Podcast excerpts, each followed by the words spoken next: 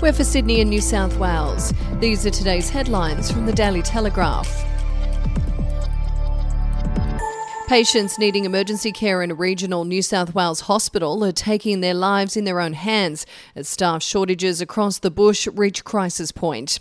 The chronic lack of staff at Yass District Hospital has led to 25 workers signing an open letter seen by the Daily Telegraph, which states the worsening staffing crisis is placing the general community at great risk of harm. The letter, directed to Premier Dominic Perrottet and Health Minister Brad Hazzard, states the current staffing crisis crisis at Yass Hospital means that there have been periods of time where no appropriately trained clinical staff are present at the hospital to provide any form of emergency service. The crisis prompted New South Wales Nurses and Midwives Association Yass Hospital Branch President Paul Haynes to describe the rural healthcare system as a lottery. If you present to the emergency department over the last six months, you're basically taking your life in your own hands, which is just a travesty in a country like Australia. Australia, he said. And this is not unique to Yass Hospital. This is happening all over rural New South Wales. And if you'd like to read more on that story today, you can take out a subscription at dailytelegraph.com.au or download the app at the App Store. About 170 homes in New South Wales have been left unfinished following the failure of Oracle Building Corporation. The Daily Telegraph can reveal the majority of 300 part built houses caught in the Queensland company's collapse are in the Hunter Valley and Central Coast. The incomplete New South Wales projects figure what was provided to the Daily Telegraph by Oracle liquidator Bill Cotter after his initial discussion with state government agency iCare, which administers the Home Building Compensation Fund.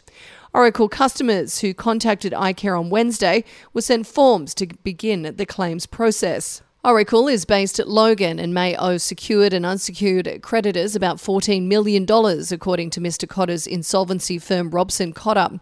Mr. Cotter said Oracle building director Tom Orrell was fully cooperating with a view to maximising the prospects of recovery for all classes of creditors.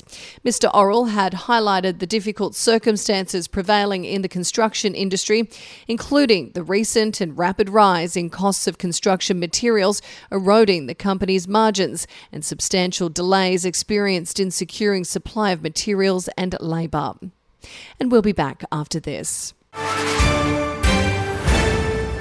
News doesn't have to be boring. The Brits have given Prince Harry a new nickname after yet another tell all interview. Oh, God, is it the Ginger Whinger? Let the team at news.com.au get you up to speed each day with their podcast, From the Newsroom. A couple were busted joining the Mile High Club. Well, I guess they can't fly Virgin anymore. Politics, sport, red carpets, royals. Get all the goss in just a few minutes. Follow From the Newsroom wherever you get your podcast from. Workers who choose not to join their trade union would be forced to pay a fee worth hundreds of dollars anyway under a bid to stop free riding on union agreements.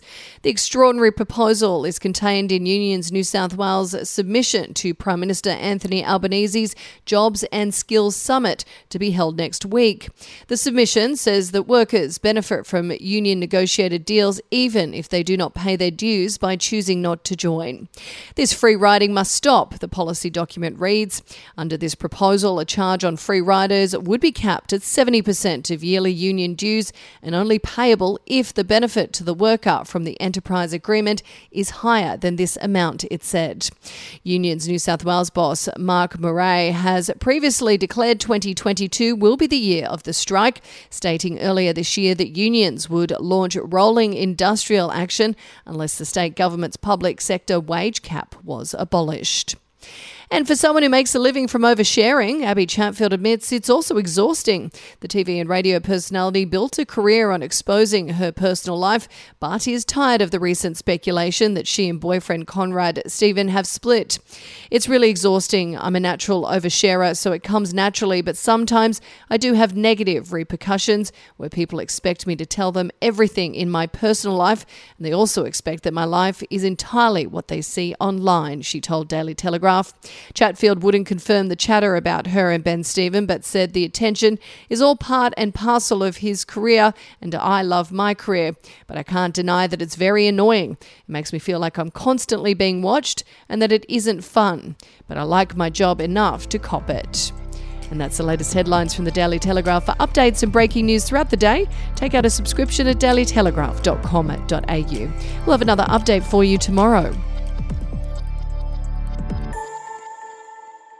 Australian history is full of colourful but forgotten characters, from alleyway gangsters to Cold War spies and eccentric entrepreneurs. There are hundreds of incredible stories of adventurous Aussies that never make it into our history books. Each week, I talk to some of the country's greatest history authors, sleuths, and yarn spinners to uncover the untold stories of some of our most interesting and offbeat ancestors. The show, in black and white, can be found wherever you get your podcasts.